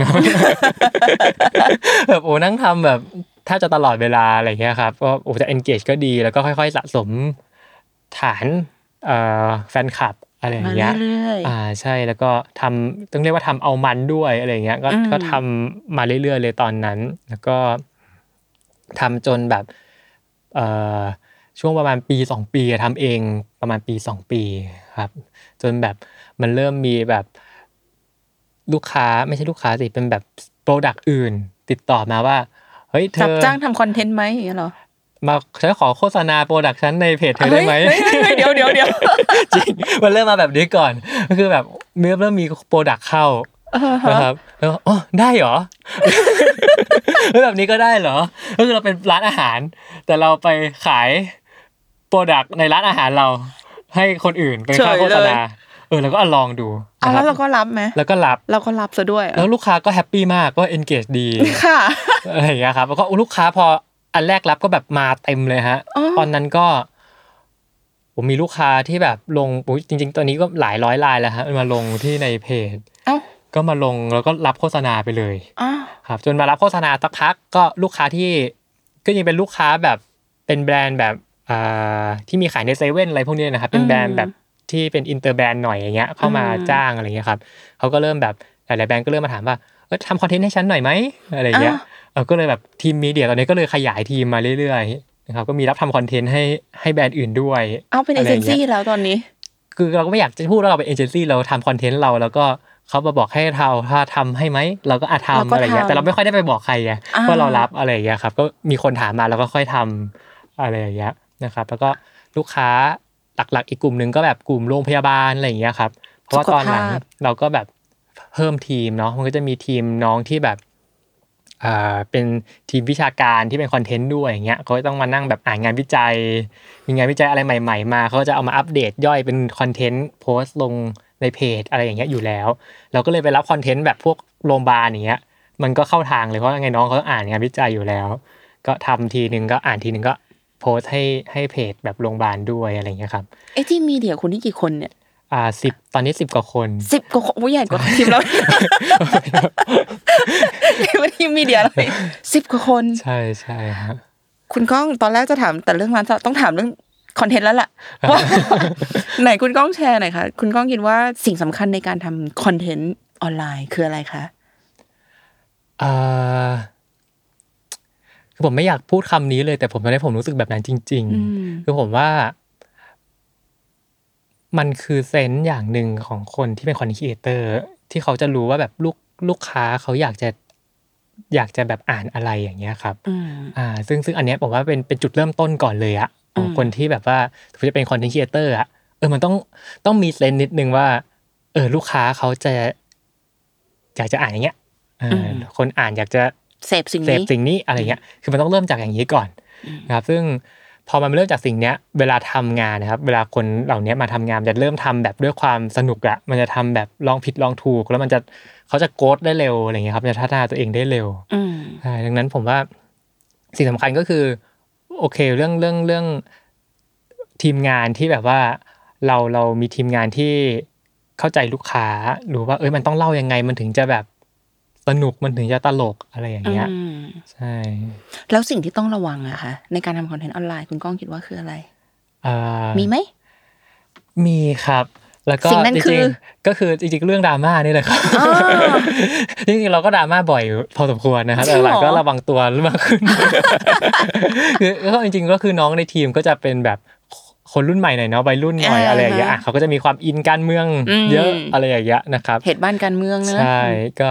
เมื่อก่อนเราคือจริง ๆ เราเราค่อนข้างให้อิสระกับน้องแล้วกัน เพราะเรารู้สึกว่าคนเป็นคอนเทนต์ครีเอเตอร์อะเราไปบล็อกอะไรเยอะมันไม่ได้อะมันแบบเขาอยากจะคิดอะไรต่างๆ แล้วเราแบบเอ้ยอันนี้ห้ามอันนี้ห้ามอันนี้ห้ามมันก็กลายเป็นว่าสุดท้ายเขาจะทำตามท่าเดิม อืม ๆเออแล้วมันก็จะแบบมันก็จะเหมือนเดิมมันก็น่า อยู่ เบื่ ใน อก รอบ อะไรอย่างเงี้ยนะครับซึ่งเราก็เลยค่อนข้างจะโอเพนอะอยากทำอะไรทำอะไรอย่างเงี้ยนะครับ ซึ่งมันก็มีหลายครั้งที่โอเคแหละ ในตัวคอนเทนต์มันอาจจะไม่ได้เอ่อไม่ได้ผิดไม่ได้แย่อะไร e n g a g e อาจจะดีด้วย แต่ว่าในการลงไปมันก็อาจจะสร้างคนที่ไม่ชอบเราอะไรอย่างเงี้ยส่วนหนึ่ง แล้วก็ผมบอกได้เลยว่าร้านอาหารเนี่ยเป็นหนึ่งธุรกิจที่แบบเออเซนซิทีฟอะเรียกแขกง่ายสุด คือ คำว่าเรียกแขกนี่ไม่แน่ใจเลยว่า มันเป็นความหมายในเชิงไหน คือไงสมมติว่าผมทำอ่ะผมผมขายอาวุธก็ได้ อืม อ่ะผมค้าขายอาวุธขายปืนอะไรอย่างเงี้ย อืม สมมติผมมีดราม่าอะไรขึ้นมาเนาะ ม กลุ่มลูกค้าก็ไม่ซีเรียสไงก็คุณไม่ใช่กลุ่มลูกค้าเราอยู่แล้วอะสมมติผมขายอาหารน่ะเออคุณก็ เออ คุณก็ดราม่าไปฉันก็ไม่เดือดร้อน ค่ะ อันนี้คือถ้าสมมุติว่าเราไปร้านอาหารเนี่ย ทั่วไปเลย ทั่ว อะ ไปคือแบบมันเข้าถึงได้หมดแล้ว อืม ทุกคนแบบถ้าเกลียดเราเมื่อไหร่เนี่ย อืม คือจะเป็นลูกค้าเราจริงหรือเปล่าไม่รู้อะแต่อยากจะดา ดราม่า ใส่ร้ายเราอยากจะมา อืม ดราม่า อืม เราอยากจะว่าเราเออมันแบบมันเซนซิทีฟอะไรอย่างเงี้ยครับ อ่า อ่าอันนี้ก็แบบก็ต้องระวังนิดนึง อืมอืมก็จริง กลับมาเรื่องที่ร้านอาหารหน่อยหนึ่งค่ะ ครับ คุณก้องคิดว่าตลอด 10 ปีที่ผ่านมาเปิดร้านมา 23 สาขา สิ่งที่ยากที่สุดของการทำร้านอาหารคืออะไรคะ เอาจริงๆ ผมว่าร้านอาหารเป็นธุรกิจที่ learning curve ยาวนานมาก อันนี้กล้าพูดเต็มปากเลยนะว่าผมอะทำมาจริงๆครับประมาณปีที่ 9 ผมเพิ่งจะแบบอ๋อมันต้องอย่างเงี้ย เราคืออะไรอะปีที่เก้าเรียนรู้เรื่องอะไรคะ คือมันเหมือนเป็นการตกผลึกบางอย่างนะครับว่า อืม เออไอแบบเนี้ยเท่าเนี้ยพอละ อ๋อ เออคือแบบรสชาติอย่างเงี้ยเออมันจะขายแบบเนี้ยได้อะไรอย่างเงี้ย เอาแล้ว มันเป็นการเออมันเอาละอย่างเงี้ยซึ่งในตอนทำแรกๆอ่ะคือผมว่าเวลาคนทำร้านอาหารมันไม่มีใครที่เพอร์เฟกทั้งหมด คือร้านอาหารมันเป็นธุรกิจหนึ่งที่โอ้โหคือมึงต้องเก่งทุกอย่างเลยอ่ะ คืออาหารคุณก็ต้อง ทำอา กิน หาร ต้องเก่ง แบรนดิ้ง มาร์เก็ตติ้ง ทำร้านวิศวกร อ๋อ มาหมดอะไรอย่างเงี้ยครับ แพลตฟอร์มโอ้โหในเรื่องของไอทีเรื่องคลาวด์เรื่องอะไรแบบมันมาหมดอีกอย่างเงี้ย คือมันกลายเป็นว่าแบบทำร้านอาหารร้านหนึ่งอ่ะมันต้องรู้แบบทุกเรื่องเลยอะไรอย่างเงี้ยครับ ซึ่งมันก็ทำให้ในตอนเริ่มต้นที่คนทำร้านอาหารนะผมว่าเราก็มีความแบบพยายามจะต้องฝากชีวิตหรือว่าฝากธุรกิจไว้กับใครสักคนแน่ๆอย่างเงี้ยครับ เช่นสมมติคนเริ่มทำบางคนทำอาหารไม่เป็นเลย เขาก็จะแบบอาจจะจ้างเชฟคนนึง แล้วก็รู้สึกว่าเออฉันฝากชีวิตไว้กับคนนี้ เชื่อใจเชื่อมือคุณมาก ๆอืม ใช่ ซึ่งมันเอาจริง ๆ แบบจากประสบการณ์ที่ผ่านมาเนี่ย มันมันไม่มีใครที่จะตั้งใจทำนะฮะ แล้วก็เอ่อคิดได้เยอะจริง ๆ เท่ากับคนที่เป็นแบบโอนเนอร์จริงๆอะ อืม คือถึงแม้ว่าอาหารจานหนึ่งอะครับทำมามันจะแบบอร่อยมาก มันจะดีมากอะ อืม แต่พอมาขายจริง ๆ กับชิมครั้งเดียวอะมันไม่เหมือนกันเลยอะฮะ อืม เช่นแบบเอ่อบางเมนูเนี่ย สมมุติทำเลยกินเลยอ่ะอร่อย แต่สมมุติว่าเราทำไว้แล้วอ่าตัวเนี้ยต้องเอาไปแช่เย็นก่อน แล้วเอามา ค่ะ คลุกอีกทีนึง ค่ะ อ่อาจจะไม่อร่อยเหมือนเดิม เออ อ่าหรือว่าทำในปริมาณที่มากขึ้นอ่ะอาจจะไม่อร่อยเหมือนเดิม อืม อ่ะหรือซอสบางอย่างทำที่น้อยๆอ่ะสูตรนี้ได้ ซอส อืม อีกบางอย่างเนี่ยทำเป็นพอร์ชั่นใหญ่ขึ้นแม้ว่าอัตราส่วนจะเท่าเดิม ดรอปลง อ่าบางทีรสชาติไม่เหมือนเดิมเลยเพราะอุปกรณ์มันไม่เหมือนกันอ่ะเช่นแบบมันเล็ก ๆ เราตี เล็กทั่วถึง ได้ อ่า อันนี้มันต้องแบบมันผมว่าเราทำใหญ่ ๆ เป็นหม้ออย่างเงี้ยฮะมันไม่มีอะไรที่จะตีได้ง่ายแบบนั้นอะไรอย่างเงี้ยอ่ะมันก็จะอะไรหลายอย่างมันแบบเซนซิทีฟอะไรอย่างเงี้ยครับ อืม อย่างร้านก๋วยเตี๋ยวอย่างเงี้ยอ่ะก็ เราก็ไม่รู้ว่าอ่ะทำตอนแรกอร่อย แต่พอขายก๋วยเตี๋ยวจริงๆอ่ะมันมีเรื่องน้ำระเหยไปอ่ะน้ำซุปไม่คงที่หรืออะไรอย่างเงี้ยอ่ะมันมีเซนซิทีฟปัจจัยอย่างเงี้ยครับเต็มไปหมดเลย อืม นะครับซึ่งไอ้ที่ผมบอกผมเพิ่งอ๋อเนี่ย ก็คือมันแบบมันเหมือนเป็นการต่อจิ๊กซอว์ทุกอย่างแล้วมันแบบว่าอ๋อเราเข้าใจแล้วว่ารสชาติแบบเนี้ยมันไปขายคนแบบนี้ได้ อืม อ่าแล้วมันต้องตั้งราคาประมาณนี้ อืม แล้วก็วัตถุดิบเนี่ย เอาประมาณนี้พออะไรอย่างเงี้ยครับ ซึ่งก่อนหน้าเนี้ยด้วยความที่เราอ่ะก็มันเริ่มมาจากที่เราอินในเรื่องแบรนดิ้งมากเนาะ ค่ะ อ่าหลาย ๆ อย่างเราก็จะไม่ยอมเลยเกี่ยวกับแบรนดิ้ง เช่น เมื่อก่อนแบบทุกวัตถุดิบมานะ ไก่เราแบบตอนนี้ยังกินไก่ยังใช้อยู่ไก่ใช้ไก่เบนจาอย่างเงี้ยนะครับ ซึ่งเป็นไก่ที่ คุณภาพดี เอ่อ อะ คุณภาพดีเลี้ยงแบบมีที่วิ่งเล่นอารมณ์ เออแฮป ดี ปี้อะ อะไรอย่างเงี้ยอ่าซึ่งอ่าคนเนี้ยก็ยังใช้อยู่นะครับ แต่ว่าบางทีมันมีหมูมีอะไรทุกอย่างเราจะให้มีคอนเซปต์พวกเนี้ยทั้งหมด อ๋อ แต่มันมันเริ่มมันแลกมากับต้นทุนอาหารที่มัน แน่นอนสูง สู ขึ้น งขึ้นเยอะมากอย่างเงี้ยครับ อย่างสเต็กหมูเมื่อก่อนเราอาจจะต้องขายแบบสามร้อยอย่างเงี้ยเพื่อเป็นสเต็กหมู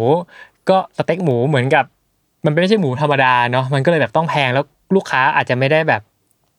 เอ่อที่มาซื้อของเราอาจจะไม่ได้แบบกำลังซื้อว่ามากินแบบไฟดิเนิ่งขนาดนั้นที่มันต้องซื้อราคาประมาณนั้นอะไรอย่างเงี้ยครับ เราก็เลยแบบว่า โอเค พอรู้แล้วว่าเฮ้ยบางตัวเนี่ย มันมันใช้แบบนี้ก็พออ่าแล้วราคาเราลงมาแบบว่าเป็นร้อยกว่ากว่าสองร้อยอะไรอย่างเงี้ยได้อย่างเงี้ยครับมันก็คือทำให้แบบพอชั่นเหมือนกันหน้าตาสวยเหมือนกันอะไรอย่างเงี้ย แล้วก็พอมันมันมีสตอรี่จริง แต่ว่ามันพอมากินจริงๆอะครับ ถ้ามันไม่ได้ต่างขนาดนั้นอะเท็กเจอร์มันไม่ได้ต่างขนาดนั้นอะบางทีผมว่าลูกค้าก็ไม่ได้อินไปเหมือนเรา อืม อะไรเงี้ย อืม แต่โอเคไก่เบนจาที่เรายังใช้อยู่เนี่ยเพราะว่าพอมันกินเนี่ยเอ้ยมันมีความต่าง รู้ ข สึก อง อืม รสชาติของอะไรอย่างเงี้ย จริง ๆเงี้ยครับก็ก็ อืม อะไรเหล่าเนี้ย นะครับ ก็ก็คือมันก็เลยแบบมันมีการอ๋อบางอย่าง แล้วเราก็อ่าเข้าใจเชฟละกันเวลาทำงานกับเชฟ เราต้อง อืม คุยยังไงรู้ว่าอาเชฟเขาส่งงานประมาณเนี้ยแต่ว่ามันไม่จบนะส่งงานประมาณนี้เสร็จอ่าโอเปอเรชั่นต้องมาทำต่อยังไงอะไรอย่างเงี้ยครับ อืม อ่าพอมันต่อจุดกันได้มันก็เลยอ่ะทำให้แบบโฟกัสการทำงานมันดีขึ้นครับผม อืมโอเคค่ะคำถามสุดท้ายของวันนี้แล้วคุณก้อง คุณก้องพอจะบอกเราได้ไหมว่าสเต็ปต่อไปของโจรสลัด คุณก้องคิดว่าจะปรับมันจะไปในทิศทางไหนคะ ครับก็จริงๆโจรสลัดเราตั้งใจว่าเราอะคือเราเป็นฟาสต์แคชชัวเนาะร้านอาหารที่แบบว่า กินง่ายๆกิน กิน เร็ ง่า วย ๆกิน ๆ เร็วๆ แล้วก็แบบ เพื่อสุขภาพ ใช่ที่มันแบบเป็นโฮลฟู้ดเป็นแบบว่าไม่ได้โปรเซสเยอะอะไรเงี้ยครับจริงเราตั้งใจก็คือถ้าพูดภาษาง่ายๆเราอยากเป็นแบบเฮลตี้ฟาสต์ฟู้ด ค่ะ นะครับอันดับหนึ่งของไทยอะไรอย่างเงี้ย อืม นะครับ ซึ่งก็เอ่อมันก็ไม่ได้ง่ายแหละ นะครับก็ก็ก็ก็เป็นเป้าที่เรารู้สึกว่าเออมันก็ท้าทายดี แล้วก็พยายามที่จะแบบไปถึงจุดนั้นให้ได้ครับ อยากกินโจรสลัดกันเลยไหมคะ เดี๋ยวรีต้องไปจัดละโปเกโบ ครับ แล้วก็แรป ใช่ โปเกโบนี่แหละรีว่าต้องโดนละใช่ไหมคะ ครับกิน เอ้ย แล้วจะติดใจ ให้ฝากอันนี้เมื่อกี้ว่าจะสุดท้ายอ่ะสุดท้ายของสุดท้ายจริง ๆ ค่ะ คุณก้องชอบกินเมนูอะไรที่สุดของโจรสลัดคะ อ๋อจริง ๆ กินวนนะฮะแต่ถ้า ไม่เอาเอา ถ้า ที่สุ กิ ด น เอา ถ้า ที่ ที่ สุ สุ ด ดเราก็กินไม่เบื่อจริงๆอะก็คือแรป ชอบแรป ใช่ ตอนนี้ก็คือ คืออย่างช่วงออกเมนูใหม่ ๆ มาผมกินทุกวันติดต่อกันแบบอาทิตย์หนึ่งอย่างเงี้ยก็ ข้อดีของมันคืออะไรเล่าให้ฟังหน่อยแบบมันอร่อยยังไงคะ หรือว่ามันดียังไง โฆ คือ ษ ผม ณาหน่อยเร็ว ข้อดีของแรปของโจรสลัดเนี่ยก็คือ ค่ะ ว่าเราออกแบบมาแล้วว่าผสมอะไรแล้วมันอร่อย อืม นะครับแล้วเราก็คือเราคุกมาให้เลย หมายความว่าคืออย่างอ่าซีซ่าซีซ่าไก่แรปอย่างเงี้ยนะครับ ค่ะ ก็คือมันคุกน้ำสลัดซีซ่ามาแล้ว อ่าม มาถึงคุณแกะแล้วคุณเอาเข้าปากเลยอะ อร่อยเลย อ่ะ อะ อร่อยเลยแล้วมันกินง่าย แล้วบางทีเรางานเยอะอย่างเงี้ยครับเดี๋ยวต้องไปประชุมต่อต่อต่อกันอย่างเงี้ยก็คือ ไม่ห่วงเรื่องเวลาเลยคือมีแรปมา อ่า ปุ๊บปุ๊บกินแล้วรสชาติคือมันออกแบบมาแล้วแต่จริงๆเราก็สามารถเลือกเองได้นะ แต่ว่า ค่ะ เวลาเลือกเองอ่ะบางที